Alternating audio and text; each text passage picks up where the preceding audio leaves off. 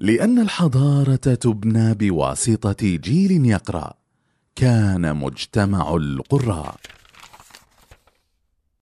ليست الذكريات المجردة هي ما يخلد في ذاكرة الإنسان فحسب بل هناك تأملاته وتحليلاته التي يصل من خلالها إلى استنتاجات معينة تعتمد على طريقة تفكيره التي شكلتها ثقافته وتجاربه وخبراته.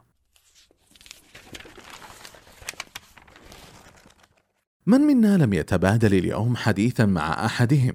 من منا لم يشارك الآخرين تطلعاته واهتماماته أو يتأمل في أفكار الآخرين ويقارنها بأفكاره ليعمل على تصفيتها؟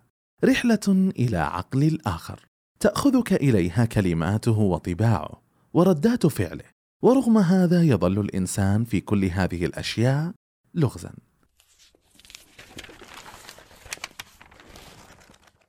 يكتشف لنا الدكتور جلال أمين شيئا من هذه الألغاز في كتابه مكتوب على الجبين والذي هو بمثابة سيرة ذاتية له تناول فيها تحليل شخصيات صاحبته أو صادفته خلال ثمانين عاما من عمره. يقول في مقدمة كتابه من عاش مثلي ثمانين عاما لا بد أن يكون قد تعرف في حياته على عدد كبير من الناس رجال ونساء أغنياء وفقراء من المتعلمين وغير المتعلمين مصريين وأجانب. ثم إني وجدت معظم هؤلاء بل أكاد أقول كلهم من الألغاز المستعصية على الفهم. لا أستطيع أن أفهم كيف اجتمعت في الواحد منهم هذه الصفات المتعارضة أو كيف يستقيم تصرفه على نحو معين مع شخص ما. صفات الإنسان أو طبائعه المتقلبة كلها تحكمها عوامل عدة. بعضها ثابت وبعضها متغير. نشأته موروثاته الثقافية. قيمه ظروفه النفسية. حالته المزاجية ضغط العمل الذي يمر به. وربما تختلف ردات فعله أيضا بحسب راحة جسده. هل نام جيدا؟ هل هو جائع؟ وقد تلاحظ هذا على نفسك أيضا عزيزي المستمع.